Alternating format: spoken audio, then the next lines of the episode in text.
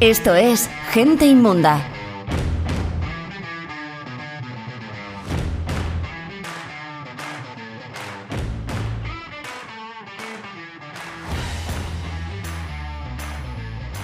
Tiling, tiling, tiling, tiling. Como todo en la vida de la pantoja, primero vienen los cuartos y ya luego vienen los campanazos. Hoy vamos a hablar, por si eh, eh, no lo habéis oído con anterioridad, de doña Isabel Pantoja, Una persona maravillosa. otra reina de corazones. Ella es la reina de la copla, la mejor persona que ha conseguido rentabilizar la muerte de alguien. No estamos criticándolo, nos encanta. Sí. Y bueno, una persona que ha conseguido reinventarse después de todo lo que le ha pasado en la vida, porque le han pasado cosas bastante malas. Sí, pero muchas de esas las ha hecho que pasen. Ya, bueno, pero uno también tiene derecho a equivocarse, ¿no? Isabel Pantoja puede equivocarse tres veces al día si quiere. También el Y aún así, todavía acabaría teniendo la razón. Bueno, chicas, yo creo que con esto muy buena intro, pero nos vemos ahora. Esto es Gente Inmunda, un podcast de Silver y Héctor. Ya estamos otra vez de vuelta. Buenos días, Buenas tardes. buenas noches. Yo soy Silver Y yo soy Héctor. y estamos aquí en directo para nosotros. Y en diferido para todos ustedes. Y tenemos que ir pensando en renovar la... O, bueno, a lo mejor ya se ha convertido en nuestra seña de identidad. Claro, ya, me- ya nos lo han dicho varias veces, ¿eh? Lo de buenos días, buenas tardes buenas noches. Es todo copiado. No, ¿eso importa? eh, nosotros somos probablemente mezcla de mil cosas y un poquito de originalidad. Yo soy un leche, ya lo sabes. Yo vengo de... Hola. Tengo yo aquí, claro, yo soy, yo soy latino, soy español, soy un poco judío, soy un poco cristiano. Yo soy... No soy de lo que soy. Mejor no saberlo, sinceramente. Que vamos a hablar de Isabel Pantoja. Una grande de España, A ver. grande andaluza. Antes de empezar, vamos a como dejar claro... ¿Nos gusta Isabel Pantoja? Sí. Claro, es que yo hay capítulos que decimos... Son un poquito destroyer, ¿no? ¿No te gusta? un café con la abuela, no sé qué. Bueno. Pero si hiciéramos un capítulo de Paz Padilla, No la me... no podemos mencionarla porque morimos. Sí. Paz Padilla, tal y cual. Siempre te quedas con la duda de acabamos siendo fans porque nosotros las personas, cuanto más inmundas sean, mejor. Sí. Es siempre el mismo debate. Cuanto más inmunda es una persona, mejor nos cae o no tiene por qué. En este caso, yo creo... A ver, yo... Mi opinión en este caso es diferente, ¿vale? Yo creo que ella me cae bien, pero no ella, sino que ella me parece mediáticamente guay, ¿no? Y musicalmente maravillosa. Sí, bueno, eso no- nadie se puede atrever a discutirlo. Porque, vamos a ver, esta vez yo quiero empezar este capítulo por el final. Y quiero empezar hablando de su música. Quiero hablar de mi canción favorita y por su connotación erótico-festiva. Verás. No, es verdad. Se me enamora el alma. ah. La leña está encendida. El fuego arde. Es al revés. sí. Tú sabrás lo que estás diciendo en estos momentos. Te lo digo. Vamos, ¿cuál es tu canción favorita de, de ella? Mi canción favorita de Isabel Pantoja es. eh, no sé cómo se llama. Me he enamorado. ¿Sabes? Sí. Perdona si te hago llorar. Perdona si te hago sufrir. Pero Es que no está en mis manos. No sé cómo se llama esa canción. No sé si es Me he enamorado. No. No sé. Bueno, bueno, pero sé que la canción me he equivocado y es... eh, Espérate, espérate que viene. El fuego está encendido, la leña arde. Que se me enamora el alma, se me enamora cada vez que te veo rondar mi calle, vigilando mi casa mañana y tarde. El esa canción se llama. Se me enamora la. Ya, eso he dicho que sí. Ah, vale, vale. Digo que la letra es súper erótica, súper picarona, ¿eh? Esa letra es de su disco Marinero de Luces. Ese disco se lo compuso ¿Es de José Luis Perales. José Luis Perales. Sí, pues sí. Ese disco que es un discazo, Marinero de Luces, junto con el anterior de ella, que creo recordar que se llamaba simplemente Isabel Pantoja. Oye, Era su disco presentación. ¿hace falta más? No era el primero, ¿eh? Pero era como su primer gran álbum, como... Ella ya con un nombre, ¿no? Porque ella se hizo famosa, a ver, empezando desde el principio. Ella empezó como súper jovencita a cantar y a bailar, sobre todo cantar en tablaos y todo eso, de allí de su tierra y tal y cual. Y no sé si empezó con 12 años o 13 años, en plan, era una niña. Pero bueno, era como en plan, la niña es graciosa, la niña sabe, tiene arte, la niña sabe bailar y todo lo que tú quieras. Pero ella a nivel de espuntar y de que todo el mundo la conociera como Isabel Pantoja, fue cuando empezó a salir con Paquirri. Sí, bueno, aquí quiero hacerte una intervención. En la canción que tú te gusta, perdona si te hago llorar, perdona si te hago sufrir, pero es que no está en mis manos. Me he enamorado, me enamoré. Sí, Así bueno, fue. no hace falta que la leas entera. Ah, así fue. Y es de Juan, Juan Gabriel. Es que es un temazo, efectivamente. Sus dos compositores fetiches son Juan Gabriel y José Luis Perales. José Luis Perales lo compuso el disco de Marinero de Luces completo. Qué temazo. Sí, sí, todo. Aquí os cuento una, una anécdota, ¿vale? Hace unos años, la prima de este señor se trajo un guiri a su casa. Por, por cosas que hace mi prima. Un guiri americano, que es que ya tiene cojones, ¿eh? Madre mía, qué raro era el pobre. Nosotros nos llevamos un día, pues era nuestra graduación de bachiller. Lo invitamos y nos pusimos a cantar con él Icona Pop y de repente nos pusimos, esta mujer y yo, a cantar Marinero de Luces en mitad de la playa con él en el paseo. ¿Eso pasó conmigo? Contigo Ah, pasó. pues no me acuerdo. Y el guiri se fue y nos dejó hablar un buen rato. es que no sé, pero bueno, porque era, no era Giri, era Yankee, que es peor. Sí. O sea, es en plan, bueno, es peor, no sabría decirte. Yo. ¿Qué preferimos, británico o americano? Uf, Prefiero pegarme un tiro en el pie. bueno, Pues no, no se lo pillas a un americano que lo hace. sí. Eh, Vamos a hablar más de Isabel Pantoja. Su nacimiento. nació, creció, empezó a bailar. 2 de agosto de 1956. ¿Cuántos años tiene? 2 de agosto de 1956, el mismo día que mi madre. Y es Leo. No quiero decir nada de los Leo, pero... Eh, estamos promoviendo el bullying hacia ellos Sí. para dejar descansar un poquito a los Capricornio. Pero es que, eh, como a un Capricornio no se le odia a nadie. No. que no puede ser. Un saludo desde aquí a todos los Capricornios. Iba a decir que os queremos, os queremos, pero que queremos que os sigáis escuchándonos. Sí. Vamos a dejarlo ahí. Que no, que no, que no, que, ca- que no caéis todo muy bien. Ya sabéis que todo esto es humor y es humor negro y es todo comedia. Sí, sí, sí. Sí, mirada cómplice ahora mismo entre Héctor y yo. Bien. Eh, mm, es Leo. Bueno, Mm, eh, está haciéndolo todo lo bien que puede Sí. después de ser Leo. ¿Sabes por qué los Leos? Que tienen esa pasión y, esa, y ese egocentrismo que tienen los Leos. Es, un le- es una leona. Eh, para más ritmo vamos a pasar de 1957 era es 56 56. a 2020, ¿vale? Cuando sacó hace unos años su último single, este se llamaba Enamórate. ¿No acuerdas? Pues eh, si queréis ver cómo esa mujer es Leo de verdad, tenéis que ver la portada del, del álbum, que es ella maquillada, pintadísima, como una travesti, Sí. con un pelazo así. La foto creo que te sal- salva usted, puede ser. Puede ser. Tiene toda la pinta de que, la- de que lo ha hecho él. Una travesti leona, es que es lo que es. A mí me gusta mucho, lo mismo, volviendo al final, el disco que sacó, ahora vamos a hablar de ello, incluso vamos a poner un audio bastante fuerte, que es cuando ella, bueno, ella, luego lo hablaremos eh, más lentamente, pero que tuvo problemas con el dinero negro Sí. y la metieron un poquito en la cárcel, Un poquito, sí. un par de añitos. Mm. Eh, y cuando salió ya tenía pactado, bueno, la tía, reina del marketing, Qué malaya, tía. la tía, sí, sí, qué malaya. La tía se dejó grabado antes de entrar a la cárcel un disco Sí. con las fotos hechas, con todo. Y cuando salió de la cárcel, en plan, a la semana estaba el hormiguero, pues el disco ya hecho, versión CD, versión vinilo, versión todo, a presentarlo y a hacer promo aprovechando el tirón de que Isabel Pantoja ha salido de la cárcel y va a reaparecer en alguna entrevista. Y que se llamaba el disco Hasta que se apague el sol. Habíamos dicho que sus compositores fetiches son José Luis Perales y Juan Gabriel. Sí. Eh, uno está más o menos vivo y otro está muerto. Juan Gabriel me refiero. Dejas en paz. Este disco fue el último disco que le hizo Juan Gabriel, todas las canciones. De hecho, creo que fue de las últimas cosas que hizo Juan Gabriel. Mm, Sí. Eh, porque se murió, creo que o ese año o al año siguiente, una cosa así. Eh, es un discazo. De hecho, concretamente la canción que le da nombre al disco hasta que se apague el sol es un cancionón, es una balada. Mm. Es que es, bueno, eh, estoy por decirte que es de mi, aparte de eh, Así fue, Mm.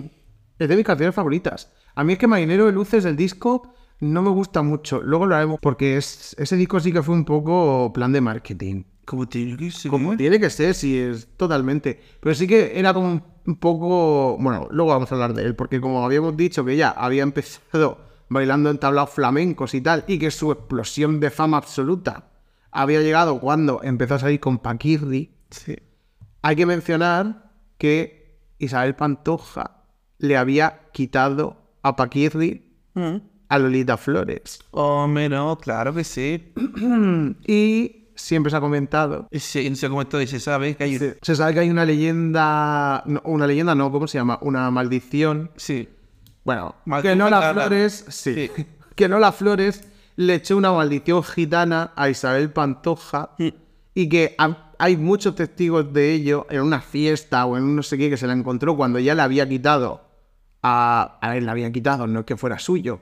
Pero que Maguire se había ido con la pantoja. Claro. Y en ese momento estaba como saliendo, incluso habían tenido planes de boda y tal con Lolita. A ver, no quiero desmerecer a Lolita, ¿no? Pero la Pantoja de su época era un mujerón. Ya, es que Lolita Un mujerón español. Sí, y Lolita, que nos cae muy bien, Es muy simpática. pues es muy maja. y entonces, pues le había quitado a la pantoja y habían coincidido madre e hija. Mm. Madre, claro, que estaba. Espíritu Santo. Sí, sí, era la Santísima Trinidad en ese momento. Sí. Y se la encuentra y, al parecer, esto Lolita lo niega. Sí. Lola Flores nunca se pronunció al respecto. E Isabel Pantoja tampoco quiere hablar de ello. Por lo tanto, yo creo que es totalmente cierto que esto ocurrió. Eh, que le dijo, simplemente, no es que le echa una maldición gitana, que la maldición gitana supone que tienes que hacer- dibujar un círculo alrededor de la persona mientras dices que todos los males y no sé qué, y que todo... Te puedo decir la palabra que dijo. Ya, pues dilas.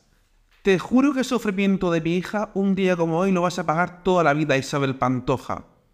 Pues, ¿se equivocó? No. Es que te está echando una maldición gitana. A ver, Lola Flores no era 100% gitana, ¿eh? Pero bueno, yo también puedo echar maldiciones gitanas y creo que no tengo nada de sangre gitana. Así que eso es más la intención de, de- Bueno, y de si eres brujita o no lo eres. Se ha cumplido a rajatabla. Sí. Todo el sufrimiento que ha tenido mi hija estos días, que al final a Lolita se, se le pasó. Isabel Pantoja ha sido encadenar una Una cosa con otra. otra, una cosa con otra. una Pero es que a otra. nivel, Luca que ha ido bien y también tiene su altibajos, así su carrera musical. Y porque, la, porque la- tiene una fanbase muy buena, tiene los BTS. No, no, pero cla- claro, efectivamente. eh, su disco Isabel Pantoja, donde venía Así fue, que es un cancionón, Claro. eh, hizo la película esta de Yo soy esa, Sí, aquí, de ahí quiero hablarte de eso. que inspiró la gran canción de Carmen de Mairena, Yo soy esa, la que pone las cosas tiesas. La, la película debutó ella en el cine en los 90, literalmente en 1990. Pero, La- ¿qué había pasado en el año, creo recordar que fue en el 88? ¿Qué pasó? Que palmó, pues su marido, Sí. Aguirre. Bueno, es que aquí ya nos metemos en temas porque Fue Paqui Rip. sí, totalmente. Pues a Paquirri lo coge un toro, se lo carga, le invita a una corrida. Y ella estaba, ella no estaba presente en la plaza de toros porque no le gustaba.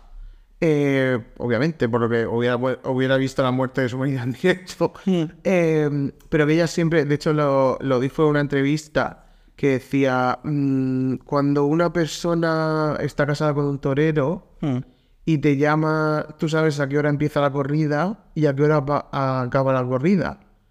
Dices, si la corrida acaba a las 8 de la tarde y te llaman a las 8 y 10 minutos, te llaman para decirte que todo se ha ido bien. Dice, si la corrida empieza a las 6 y termina a las 8 y te llaman a las 7, es porque ha pasado algo malo. Dice, a mí me llamaron a esa hora, dice, y yo sabía que no volvía a verlo tal, no sé qué. Ese momento, a ver, ella es la viuda de España. Te digo una cosa, ¿eh? Ya lo dijo Carmen Lomana. Es mejor que se te muera un marido y recordarlo con cariño que se- seguir con él y odiarlo. Pues eso es lo que pasó con Isabel Pantoja.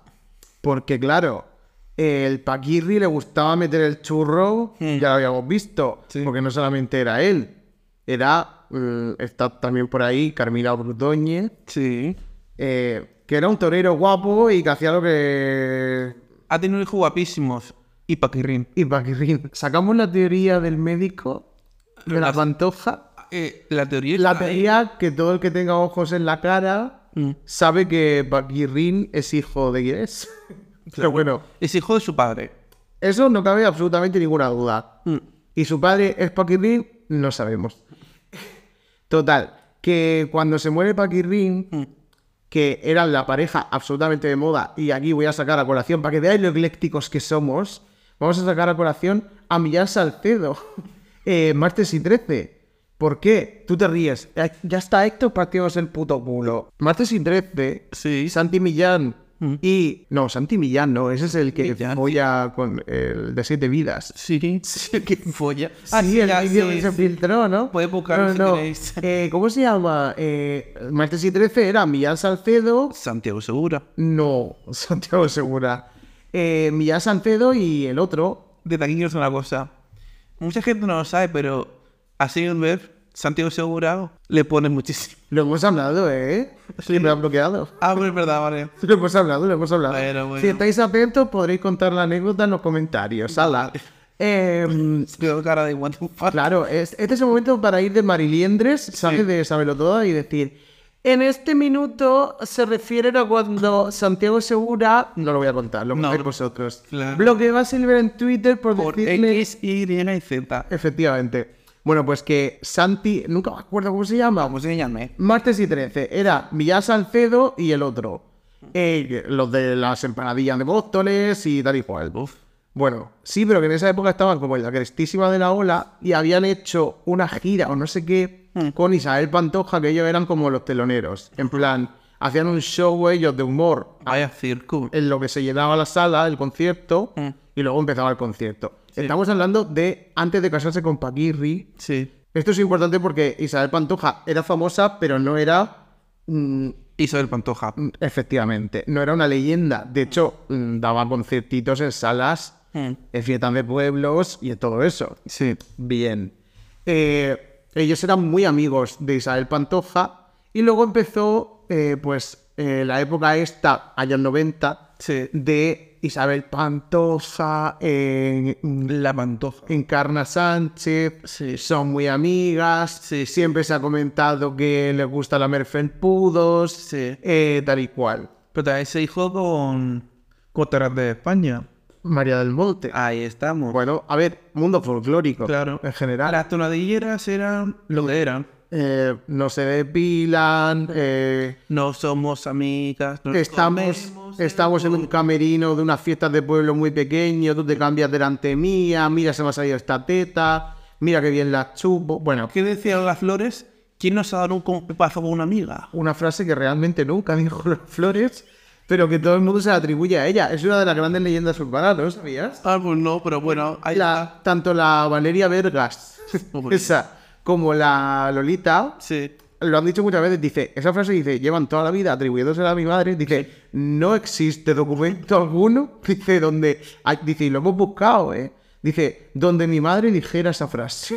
dice, pero, oye, es de estas cosas que hay que aceptarlas en pos de la fantasía. Sí. Así mismo. Pues tal que decían que habían estado liadas Encarna Sánchez e Isabel Pantoja, que era como el nuevo amor de Isabel Pantoja tras la muerte de Paquirri. Y ellos hicieron un sketch, porque se habían ido juntas a, creo que era Mallorca, se habían ido juntas y habían estado unos días en la playa, no sé qué, y ellos hicieron un sketch siendo amigos de ella y estando como est- estuvieron invitados a la boda de Paquirri y Isabel Pantoja. Ah. De hecho, el Miguel Salcedo lo dijo en una entrevista hace poco, decía, dice, yo es que todavía conservo la invitación, que era un capote blanco que se desplegaba y entonces ahí ponía... Eso, ahora mismo le va ahí, eso, vamos. Sí, sí, pues creo que lo venden por 500, 600 euros, ¿eh? ¿Nada más? Yo lo busqué para ver el diseño Sí. y era alguien que lo había vendido todo, en todo colección. Nada más que eso. Bueno, yo creo que 500 euros por un trozo de cartón está bastante bien. No porque es historia de, de España. Ya, pero también fue una boda multitudinaria, a lo mejor se hicieron 800 de esas. ¿Y cuánta gente lo, tiene todavía? ¿No? Pues espero que todo el mundo, Claro. sinceramente. Yo lo hubiese guardado y estaría enmarcado en mi casa. Totalmente. Entonces, el tío este, eh, pues contó que habían hecho el, el sketch y que, bueno, cuando lo estaban haciendo ya habían la Encarna Sánchez, que trabajaba en el mismo edificio, en los mismos estudios donde se estaba grabando esto, Sí. estaba enfadadísima porque ella siempre había, y esto lo dice el Millán Salcedo, que también es gay, él lo había dicho, dice, ella llevaba muy mal lo suyo. En plan, que fuese lesbiana. Una Ese sabía. Era en el armario. Sí, pues eh, dice, ella llevaba muy mal lo suyo. Dice, y encima tú llevaba muy mal que hablaran de amigas suyas. Dice, entonces, aunque no fuera cierto que entre Isabel, nunca lo sabremos seguramente, bueno, hasta que Isabel quiera contarlo, eh, dice, aunque no fuera cierto que estuvieran liadas, dice que se hablara de la posibilidad de que ella fuera lesbiana, en Carmen Sánchez estoy hablando, y metiendo en la ecuación a una amiga personal de ella, dice, eso ella la enrabietaba, Sí. dice, y la engorilaba, la ponía loca. Dice, y entonces a ella le habían dicho, madre mía lo que están grabando estos ahí abajo. Madre mía lo que van a decir de ti. Dice, luego el sketch, y es verdad, tú te puedes saber el sketch y es simplemente pues como ellas dos juntas, entonces a lo mejor se sientan juntas en la cama del hotel y hay como una... Juntas que son ellos dos, ¿no? Los humoristas disfrazados. Y tal, y no sé cuánto, y empiezan a echarse cremita en la espalda. ¿Sabes? Que es como... mm, Sí. obviamente están hablando del tema, Sí. pero que el sketch no es nada ni, ni, ni es nada evidente de lo que están hablando ni nada. así. Tenías que haberse puesto las dos en la cocina Y hacer una un tortilla, una tortilla. Claro, claro, algo así. Pues eso, que era todo dentro de lo que cabe como súper sutil. Mm. Dice, pero claro, a ella la habían engorilado tanto, Sí. Diciéndole que estábamos grabando cosas mucho peores de las que estábamos grabando, que intentó que Televisión Española no emitiera eso, tal, no sé qué, y dice, a partir de entonces, la encarna Sánchez detrás del Millán Salcedo, en concreto, porque era de los dos el mariquita como ella decía. Y empezó a decir en la radio, Mariquita, Mariquita, que te va a entrar la enfermedad del Mariquita. No sé cuánto, estamos hablando de principios de los 90. Ya sabéis lo que pasaba con la enfermedad del Mariquita. Eh, Se llamaba el cáncer gay. sí, pues, o el castigo de Dios, Bueno, también se le llamaba, porque te estaba castigando Dios por ser gay.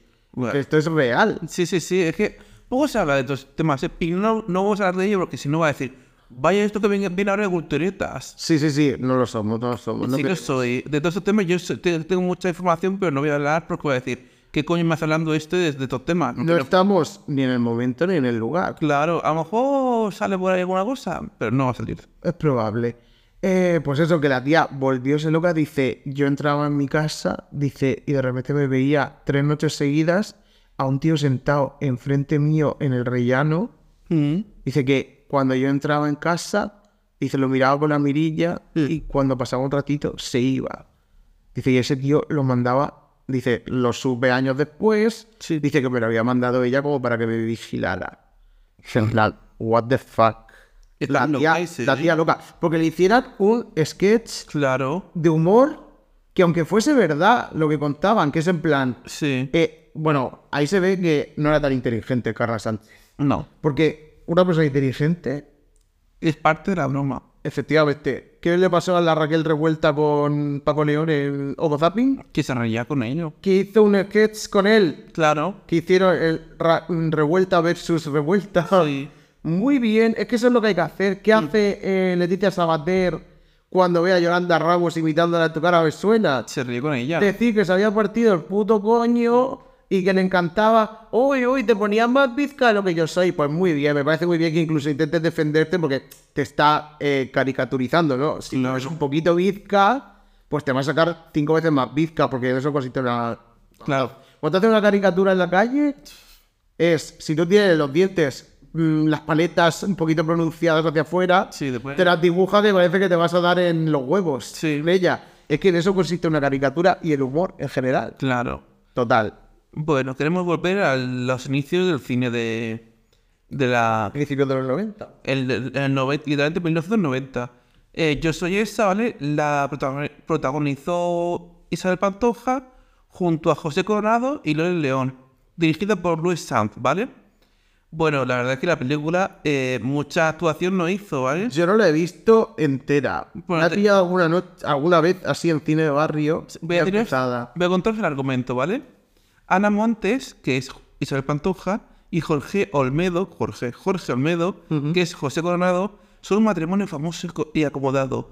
Tonadillera ella y actor él. Eh, bueno, poco actuación aquí, ¿no? Son reconocidos y triunfan en sus respectivas profesiones. Eh, Well. eh, ambos han protagonizado juntos una película titulada Yo soy esa, eh, cuyo estreno acuden ambientada en los años 40. Sin embargo, esa aparente felicidad que desprende el matrimonio es solo una fachada debido a la adicción al juego y drogas de Jorge. ¿Cuándo empiezan a actuar?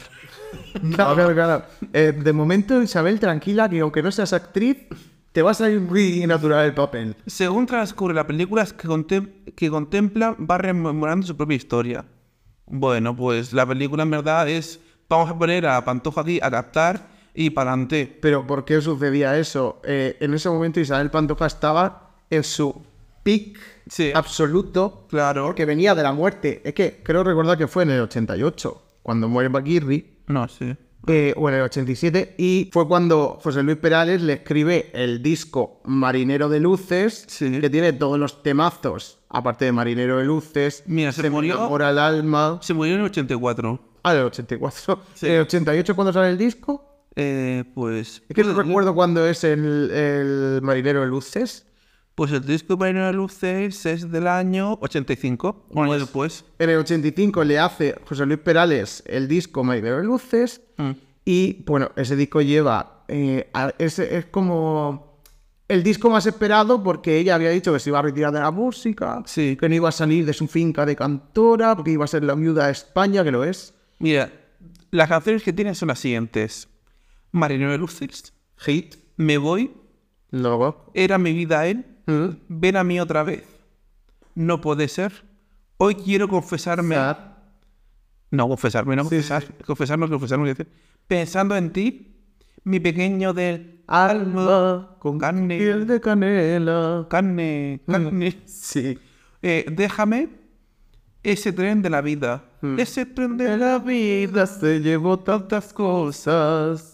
Es que es un discazo. Es un, ¿cómo se llama? Un hit machine de eso. O sea, un, un hit eh, temazo tras temazo. Sí. Y ese disco lo sacó un año después de Palman Paquirri, después de decir que se iba a jubilar, que ya no iba a volver a cantar nunca más. Sí. Eh, sacó ese discazo compuesto por José Luis Perales, que era en ese momento también como el más. eh, el cantante y compositor más demandado por todo el mundo. Mm.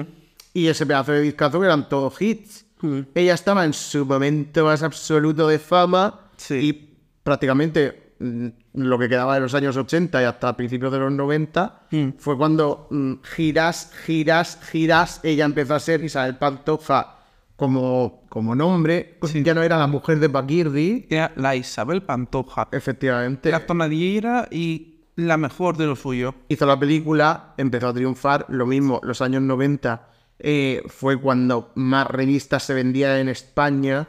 Eh, me dejo aparecer por aquí con la Encarna Sánchez, es que estoy seguro que Isabel Pantoja estuvieran liadas o no, que yo sí que creo que hubo ahí... La mirita de Felpudito sí que hubo. Bueno, qué menos, qué menos. ¿Qué menos que si estás con Encarna Sánchez en Mallorca, en una playa, Ayer- digas Haya una noche de amor. de amor?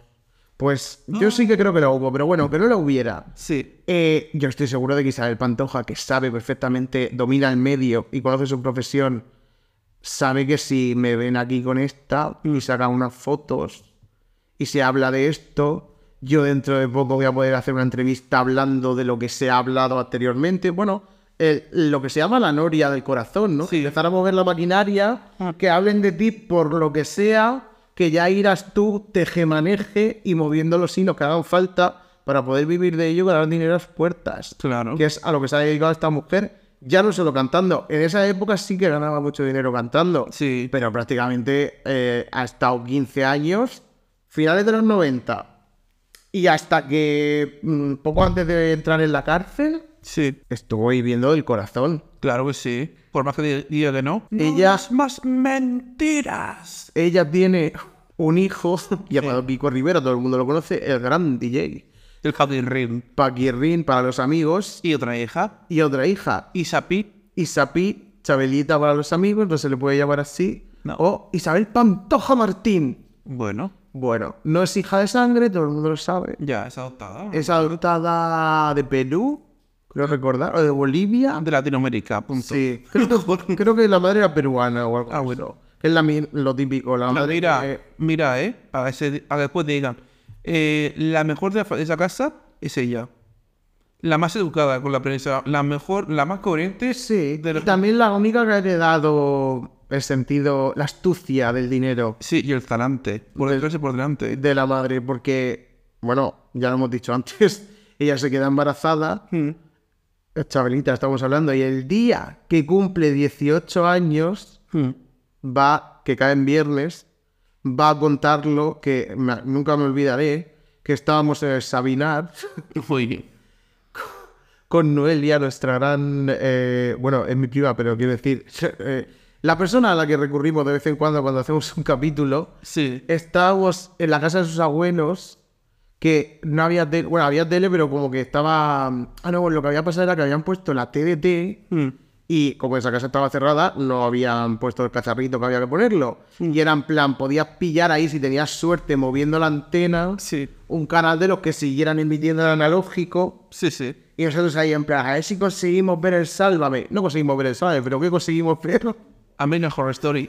No sabíamos que era American Horror Story, pero sabíamos que era una mujer negra, una negra gorda que se iba a follar a un minotauro. Sí. Nosotros traumados a, a las tantas de la noche en un pueblo de, de estos de donde Cristo perdió la alpargata. Es una de mis temporadas Pero, pero, ¿qué va a favoritas. American Horror Story Cover. Y nosotros, ¿pero qué va a hacer?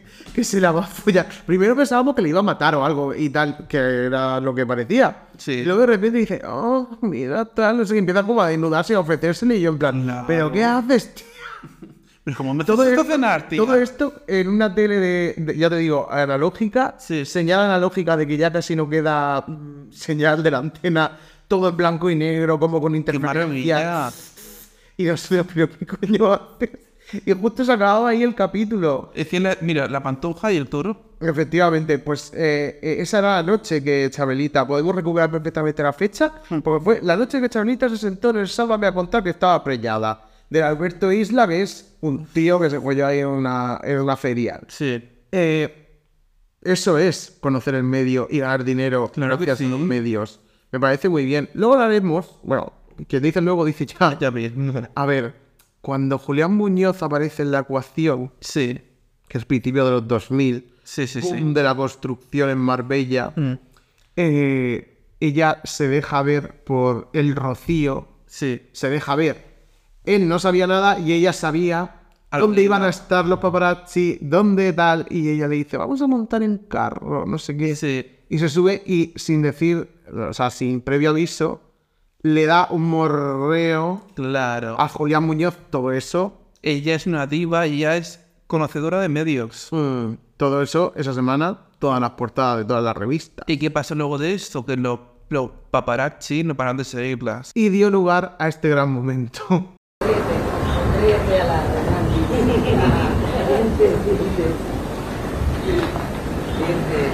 Eso es lo que les jode. Una frase que ha pasado a los anales de la historia. Es que es icónica. Es que, ¿quién no ha utilizado esa expresión eh, alguna vez en la vida o incluso varias veces al día? Pues muchísimas veces, ¿eh? Es que así mismo te lo digo. Eh, Julián Muñoz, nuevo grandísimo personaje. Y el momento, no vas a grabar más. Todo eso es mi casa. No me vas a grabar más. No me vas a grabar más. No me vas a grabar más. No me vas a Pero cayendo Isabel, hombre, no se ponga así. Pero si lo que he hecho es caerme, hombre. Pues por favor, mándalo por aquí. Mándalo por aquí. De verdad que esto no es necesario. Mándalo por aquí, por favor. Lo siento, ¿eh? Perdona, porque te has cortado Isabel, enterito. Por favor, ¿puedes mandarlo por aquí? Isabel, esto no es necesario, de verdad, ¿eh? De verdad, nos disculpamos. Qué ira, qué fantasía. Seguramente los años dorados del periodismo pre-redes sociales. Sí, Si hubiéramos tenido redes sociales en esa época, es que ese, ese meme claro. nos lo hubiéramos metido por el culísimo, pero Sí. de una forma que no te lo pueden imaginar. Bueno, nos lo metemos a día de hoy, imagínate.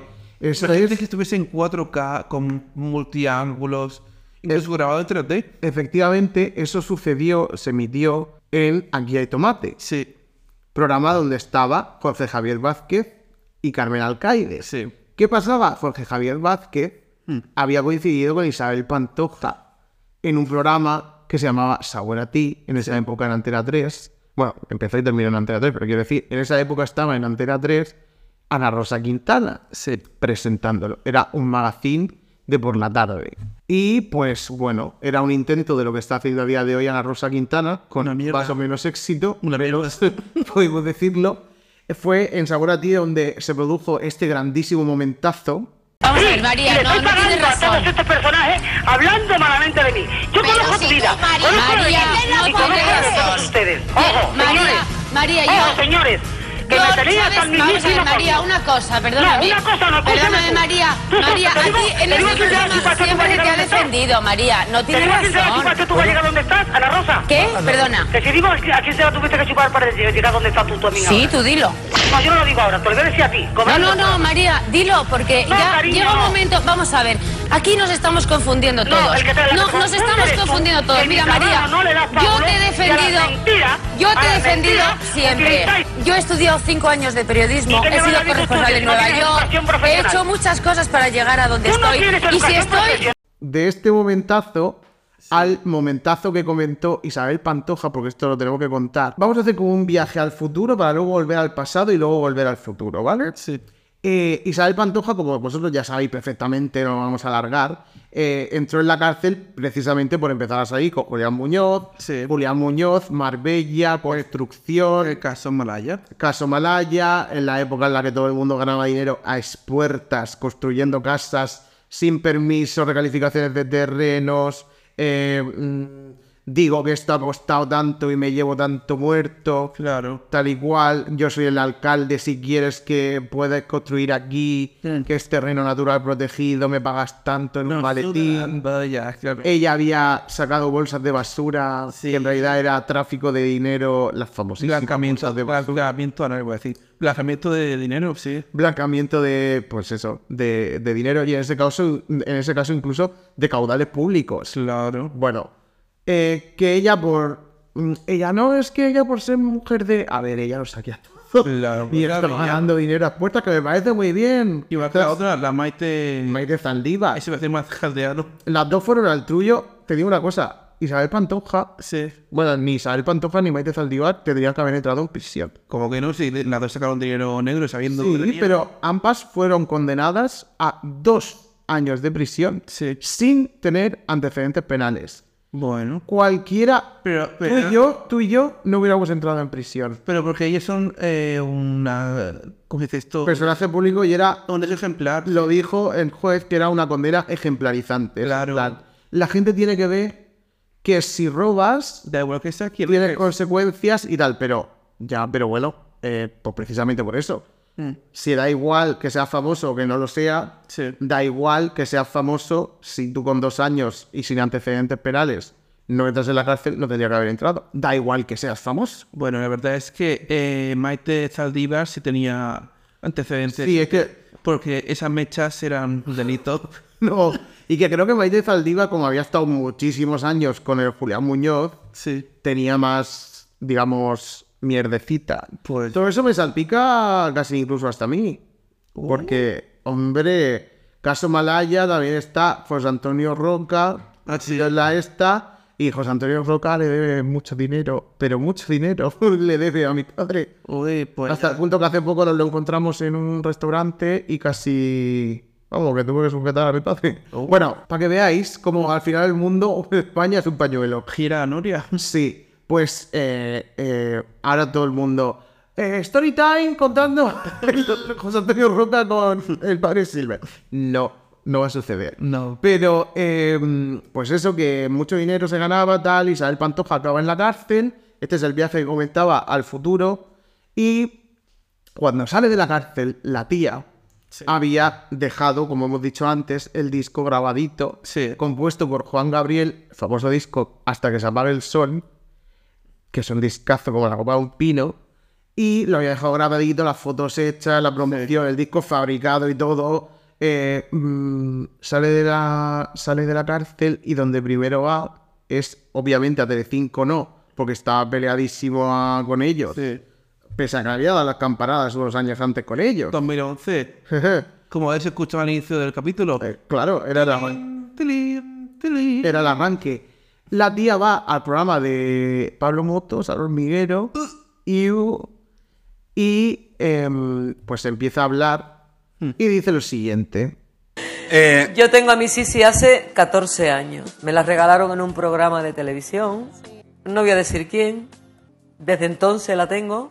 Eh, vive conmigo. mm, Ha viajado conmigo. Ahora ya no porque ya es mayorcita. duerme conmigo, eh, sabe con su mirada y mi mirada cómo estoy y la amo por encima de todo, aunque viniera de donde vino. La sigo amando. Para quien no lo sepa, eh, pues la perrita de, de Isabel Pantoja se llamaba Sisi. Creo que ya ha fallecido, espero que sí. seguramente, esta ya mojamos. Eh, era una perra que tenía casi 20 años y que se la había regalado casualmente, y esto es a lo que se refiere Isabel Pantoja, se le había regalado Jorge Javier Vázquez cuando él colaboraba en Sabor a ti. Bueno, regalado no, se había dado. Se le había dado. Esto es muy importante porque él luego lo, lo puntualizó. Sí. Y, y ahora a continuación vamos a escuchar un audio, porque claro, ella lo dijo como después de haber sido amiguísimos en la época de las sí. campanadas y todo eso, de... Volvemos a, a lo que había dicho antes, el momento de la grabación, no me vamos a grabar más que esto se emitió en el Aquí hay Tomate, ellos eran archienemigos, Sí. se reconciliaron amiguísimos del alma cuando las campanadas en Telecinco y luego dice esto en el hormiguero, sin, pre- sin que entre ellos en concreto no había pasado ¿Cómo se dice? Unprovoked. Sin, sin provocarle. Claro, claro, que no que es en plan, es como si ahora mismo digo, me cago en tu muerto. Pues, ¿Por qué te cagas en mi muerto? Pues esa- eso es exactamente lo que hizo la Isabel Pantoja. Pero bueno, también es muy lista y sabía que ponerse en contra absoluta a todo Sálvame, Sí. sabía que un regreso de ella a Sálvame fuese muchísimo más cotizado. Claro, pagadísimo. Claro, que es lo que hizo después cuando fue a Supervivientes. Bueno, es que es una mujer que, que, que no da, no da puntadas sin hilo. No. ¿Qué pasó? Pues que, como habían sido archienemigos en Aquí hay Tomate, Sí. amigos en Telecinco, archienemigos otra vez al decir esto en El Hormiguero, pues Jorge Javier, que es un poquito, no podemos decirlo, pero Mar y con el, el mono de la película, Un icono de mar. un icono de mar mala, pues no puedes enfadar a un icono de mar mala porque puede pasar esto. No hacía falta lo de ayer. ¿O usted cree que hacía falta? ¿Usted cree que hacía falta actuar con semejante desprecio hacia alguien?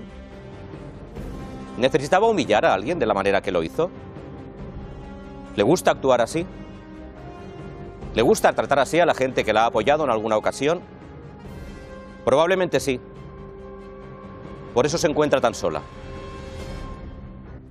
Que Isabel Pantoja, la señora Pantoja, perdón, tenía muy claro que ayer me quería lanzar un mensaje. Y lo peor es que utilizó un perro, a un perro. Hay que ser muy ridículo para utilizar a un perro, a un animal, para enviar un mensaje. ¿Cómo fue el mensaje? Le pregunta Pablo Motos, parece muy ridículo todo esto, pero fue así, le pregunta a Pablo Motos que quién, quién le regaló, quién le regaló, quién fue la persona que le regaló a su perrita Sisi.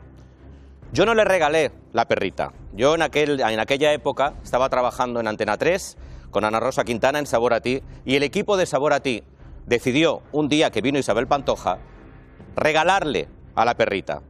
Yo le entregué la perrita a Isabel Pantoja. Que voy a decirles algo. Y se lo voy a decir, se lo juro por lo más sagrado. Después de cómo se portó aquella tarde la señora Pantoja con Chelo García Cortés, ya aquella tarde, con Chelo García Cortés, después de cómo se portó con ella, que ya en aquella época la señora Pantoja cobraba de Chelo García Cortés por las exclusivas y la humilló en directo, siendo al parecer su amiga, cuando yo vi por un pasillo a la señora Pantoja con la perrita, les juro que pensé, pobre perrita. Le pregunta, le pregunta a Pablo Motos que quién le regaló la perrita.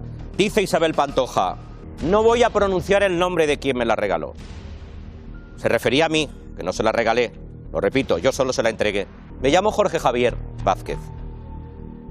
Señora Pantoja. Acto seguido, dijo ella, lo acabamos de ver, dijo algo así como, a mi perrita la quiero aunque venga de donde venga. ¿De dónde vengo, señora Pantoja? ¿De dónde vengo? Yo vengo de trabajar. Usted viene de la cárcel, del trullo, del talego. ¿Sabe? De ahí viene usted. Que parece que viene de unas vacaciones de playa y le ha llovido. No, señora, usted viene de la cárcel. Y en la cárcel a una no la meten porque desafine. Usted sabrá por qué entró. Lo sabemos todos. Si tuviera un mínimo de dignidad, no le digo mucha dignidad o muchísima dignidad, si tuviera un mínimo de dignidad, señora Pantoja, usted me hubiera llamado muchísimas veces por teléfono. ¿Sabe para qué? Para agradecerme el trato que he tenido con sus hijos en Sálvame Diario y en Sálvame Deluxe. Sobre todo en Sálvame Deluxe cuando han venido a que les entrevistemos. ¿Por qué han venido aquí? Y yo me podría haber cargado a sus hijos. Pero por respeto a usted, por el respeto que le tenía, he intentado que el paso de sus hijos por el Deluxe, por mi programa, fuera lo menos dañino para ellos. Si usted tuviera un mínimo de dignidad, no digo ni mucha ni muchísima, si usted tuviera un mínimo de dignidad, hubiera descolgado el teléfono y me hubiera llamado para darme las gracias. Pero a usted no le importa nada de eso. A usted solo le importa facturar. Y cuando no se factura, usted no existe. Dijo factos Jorge Javier, lo dijo. Lo dijo, lo dijo. Porque vamos a negar lo- la evidencia. Y entonces, pues, eh, eh, te digo lo mismo que eh, decíamos en el capítulo de Belén Esteban y Jorge Javier Vázquez. Eh, ¿Qué bando eliges con el que no te sientas representado? es que No puedo. Claro, claro, es que es. eh, mm, los dos tienen razón. Isabel Pantoja es una pesetera, saca exclusivas y que vive por y para vender su vida. Sí, sí. ¿Hay algún problema? No. Es que no lo hay. De hecho, a día de hoy ya se está demostrando, a día de hoy no se habla con su hijo Kiko, que todos eh, les encanta vivir de la mama. De la fama que te da la mama, del, del reconocimiento de que Kiko Rivera, como DJ, con, por mucho éxito que haya tenido con la princesa, ¿cómo era? la canción de... Hay que se quite el top. Hay que se quite el top. Ah, esa no la conozco, pero eh, por lo visto tú estás más puesto en Kiko Rivera que yo. Yo no sé, yo no sé qué está puesto, ¿eh? No, pero la de. Fue que. Ah, no, esa de, David Bisbal, ¿no? La princesa de mis sueños encantados. No, pero la de Kiko Rivera que era. Yo te regalo cuento de hadas. Vive el momento y no existe el mañana. Quiero saber si sientes lo mismo. No tengo ni idea de qué están contando. caer al abismo. Bueno, pues esa canción es de Kiko Rivera. Fue un hit. Kiko Rivera sacó un hitazo y ese hitazo no lo hubiera sacado ni hubiera sido tan conocido si no hubiera sido hijo de la Pantoja. Agustín Pantoja, su hermano, Who the fuck? gay, reprimido, hasta día de hoy. Eh, es que es verdad, eh, que vive con ella y que es como su perrito faldero. Que sí Y que actualmente su manager o algo así manager le Sí. gusta mucho mamar. había sido eh, cantante. ¿Por qué había sido cantante y conocido? Por ser hermano de Isabel Pantoja. Vamos, que no está mal. Chabelita. No aquí se absolutamente entra- nada. Pero ¿quién está viviendo todos? O sea, ¿de quién están viviendo todos? De la pantuja. De doña Isabel Pantoja. Es que, es que, es como, como, como decirlo. Chabelita se queda preñada. Va a Sálvame. ¿Tú crees que si tú te quedas preñada con 17 años al día siguiente vas a tener tu silla reservada en Sálvame? No, porque eres la hija de la Pantoja. Y está perfectamente bien y es maravilloso y no hay que criticarlo. Hay que, todo lo contrario, hay que alabarlo. Hay que respetarlo si no quieres entrar en ese círculo como hizo la gran Andreita Janeiro. Pero oye, si quieres hacerlo, ya lo siento. ¿Qué pasa? Pues eso, que se habían peleado. Luego hicieron como que sin nada, porque Jorge Javier también es un poco barata.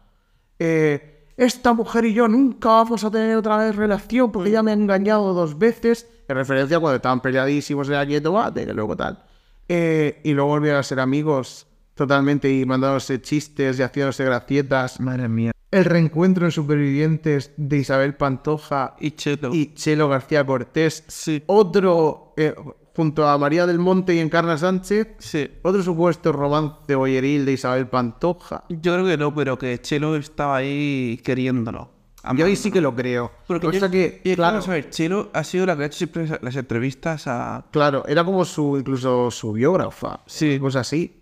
Entonces, pues claro, la veían todo el rato junto a un caballero, Sí, un hombre de bandera. un hombre de bandero, de bandera, Doña Chelo García Cortés. Don. Y entonces, sí, entonces, claro, es normal que la gente pensara un poquito raro. Mm. Es lo figura normal, ya que me parece bien. Vamos a ver, aquí te digo una cosa, que es por si suena mal.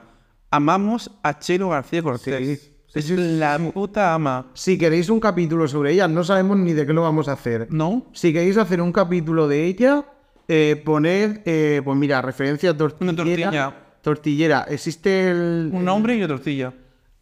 Pero existe el emoji de la tortilla. Si no, un huevo. Huevo, patata, huevo, patata, huevo, patata, huevo, patata. Sí, sí, sí, sí. Si queréis que hagamos un capítulo sobre Chelo García Cortés. Eh, la putísima ama. Claro. Vamos, una persona que sabe a qué sabe el chocho de Bárbara Rey y de Isabel Pantoja. ¿Cómo no vamos a ser fans? Pero vamos a ver, yo quiero hablar de una cosa que hemos saltado por mucho y me parece muy mal que la hayamos saltado. Hemos hablado de la carrera musical de Paquirri. Pero de Isapi, ahora esto es mejor, ahora esto es mejor. Un single sacó Y no necesito más. como Ilenia. Claro. Eh, dos hits. Esa, la sí que es la época dorada de Telecinco. Sí. Con, Eh, con permiso de la época de Crónicas Marcianas. bueno, y también que esa época fue, bueno, un poquito antes, Ultramar, Ultramar. Es que Sí, yo soy la- el mismo lustro, los mismos cinco años. Claro. Que Era cuando, antes de que llegara Borja Prado a Telecinco, Tienes que decir algo de Borja Prado. te- ya lo dije ya todo en el anterior y mis abogados no me dejan decirlo otra vez. I'm sorry for everyone. ¿Qué abogado? El que tengo aquí colgado.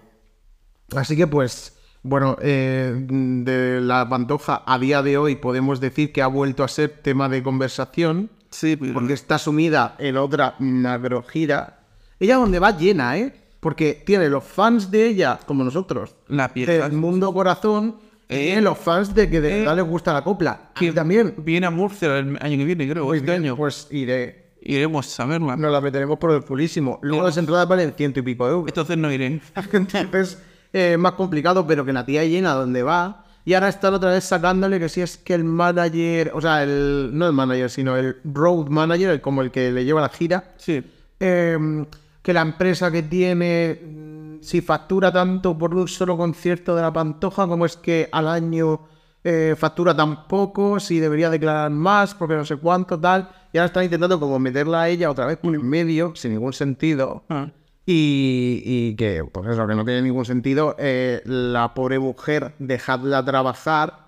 Ha estado en la cárcel, ha salido de la cárcel, ha pagado, es una mujer libre que no debería haber entrado, ya lo hemos dicho. Bueno.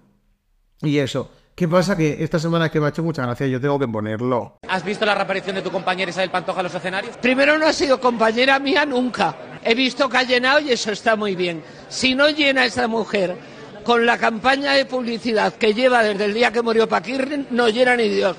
Si queréis que hagamos un capítulo sobre Maciel, Dejadme poned cubata. un, un emoji de la botellita de whisky. ¿Somos fans de Maciel? Sí somos, sí. Sí, somos, sí.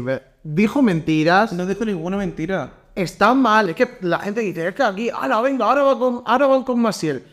Vamos con la verdad. Ha dicho la verdad. Está mal que aprovecharan la muerte de Paquirri para convertirse en el ídolo que es. No mal. Es, de hecho, a mí es, es exactamente lo que te dicen los psicólogos. Claro. Cuando tienes una desgracia. Te dice, saca un disco. Saca un disco, no. eh, en vez de usarlo para hundirte, úsalo para salir a flote todo lo que puedas. Claro que Y sí. es lo que ella hizo. ¿Tú qué decía con Mateo de Isabel Pantoja? Pues a ver, a ver, a ver, a ver, ¿qué te puedo decir de ella? Ah, sí, claro que sí, tengo que decir una cosa más. A ver. A ver, ella entró en la cárcel, ¿verdad? Sí. ¿Qué pasó? El día de Andalucía, eh, desde el periódico ABC, ¿vale? Desvelaron que Isabel Pantoja sigue negándose a devolver la medalla que le dieron en el año 2002 por su carrera artística y decidieron quitarse en 2014 tras su, tras su ingreso a prisión. Ya. Y ella dijo, esto es mío. Hombre, es que si, si, si me... Para una que me das, ¿por qué me la quitas? Ahora que me das, para que me lo quitas. es que si me la has dado, chica, además, eh, la pe- si se la dieron por mérito artístico, a ella no la han metido en la cárcel por mérito artístico. Una mini Lili. Claro, eh, quiero decir. En la pantoja. Efectivamente. Quiero decir, tú a mí la medalla me la has dado no por ser una ciudadana ejemplar. Claro, me la no has lo dado por, por una canción maravillosa. Eh, me la has dado por ser quien soy a nivel cultural y no lo va a dejar de ser nunca. Hmm. Entre en la cárcel o no. Pero finalmente se la quitaron. Pues no lo sé tampoco. A ver, quitársela se la han quitado porque eso, más que La cosa es- el objeto. Se han devuelto a Ah, porque mm, como son, no quieren hacer el ridículo más de lo que hicieron, Claro. ni siquiera se atreven a devolvérsela y a pedir una disculpa que a lo mejor es lo que debería hacer. Sí. I'm sorry for everyone. Y ahora otro inciso. A ver. Paquirrín es acuario.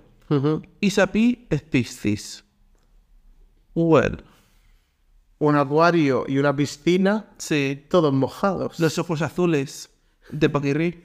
Los ojos azules Paquirrín o Paquirri. de los ojos azules que la pantoja le hizo poner al diseñador gráfico de la revista Hola, ¿no te has enterado? Sí.